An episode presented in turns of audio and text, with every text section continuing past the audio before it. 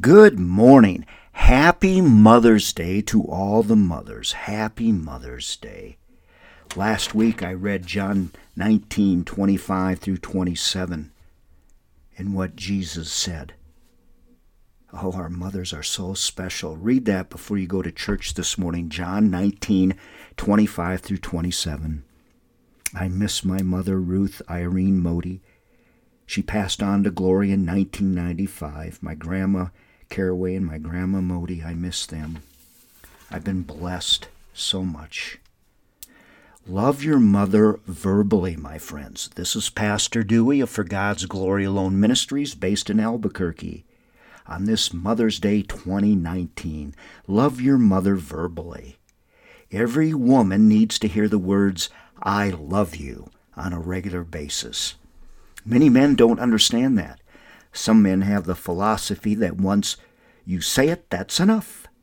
I've told you before that I love you. If I change my mind, I'll let you know. No, the fact is, all of us need to hear those words. Love her physically. When is the last time, my friends, you gave your mom a hug for no reason at all? I'm always giving Sharon hugs. I love to hug people. When's the last time you kissed your mom on the cheek for no reason except to show her that you love her? Oh, yes. You know, in the majority of our lives, our moms have done more for us than we can ever repay. She was probably not perfect. Who is? Love your mother patiently, patiently. Mothers have a greater responsibility than anyone else on earth. There is no position in the business world that compares to the physical, emotional, and spiritual commitment involved in motherhood. It's easy to lose our patience with our mothers, but God calls us to be ever respectful and ever patient with her. You should never, my friends, be more patient with your friends, neighbors, and strangers than with your own mother. Yes. Love her attentively. But, preacher, she's always complaining about stuff. You mean like you did? She's always asking me the same questions that I just answered two minutes earlier. You mean like you did? Mom, can I have some candy? Mom, when are we going to be there? No, as our parents grow older, we must remember that they will change.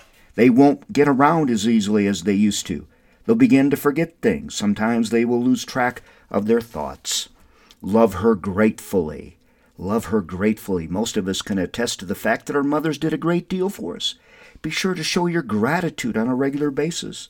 Love her generously. There's nothing too good for your mom. Love her honorably.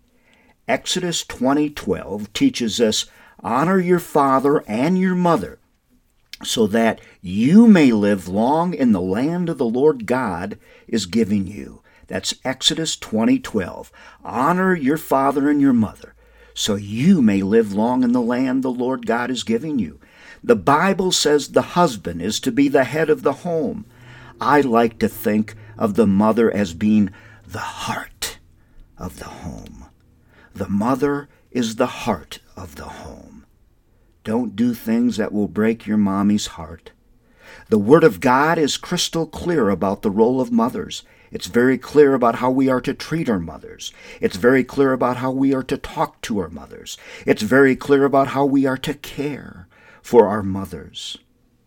If the Lord Jesus Christ gave time and effort to acknowledge his earthly mother from the cross, from the cross, my friends, making sure she was taken care of before he died. How much more, how much more should we love and care for her while we are still alive? Honor your father and mother so you may live long in the land the Lord God is giving you. Happy Mother's Day to all the moms. We love you so very much. We're praying over all mothers this day. Happy Mother's Day. I love my wife Sharon. Happy, happy Mother's Day, Sharon. God bless you all on this beautiful Mother's Day. I'm Pastor Dewey Moody of FGGAM.org. God bless you all.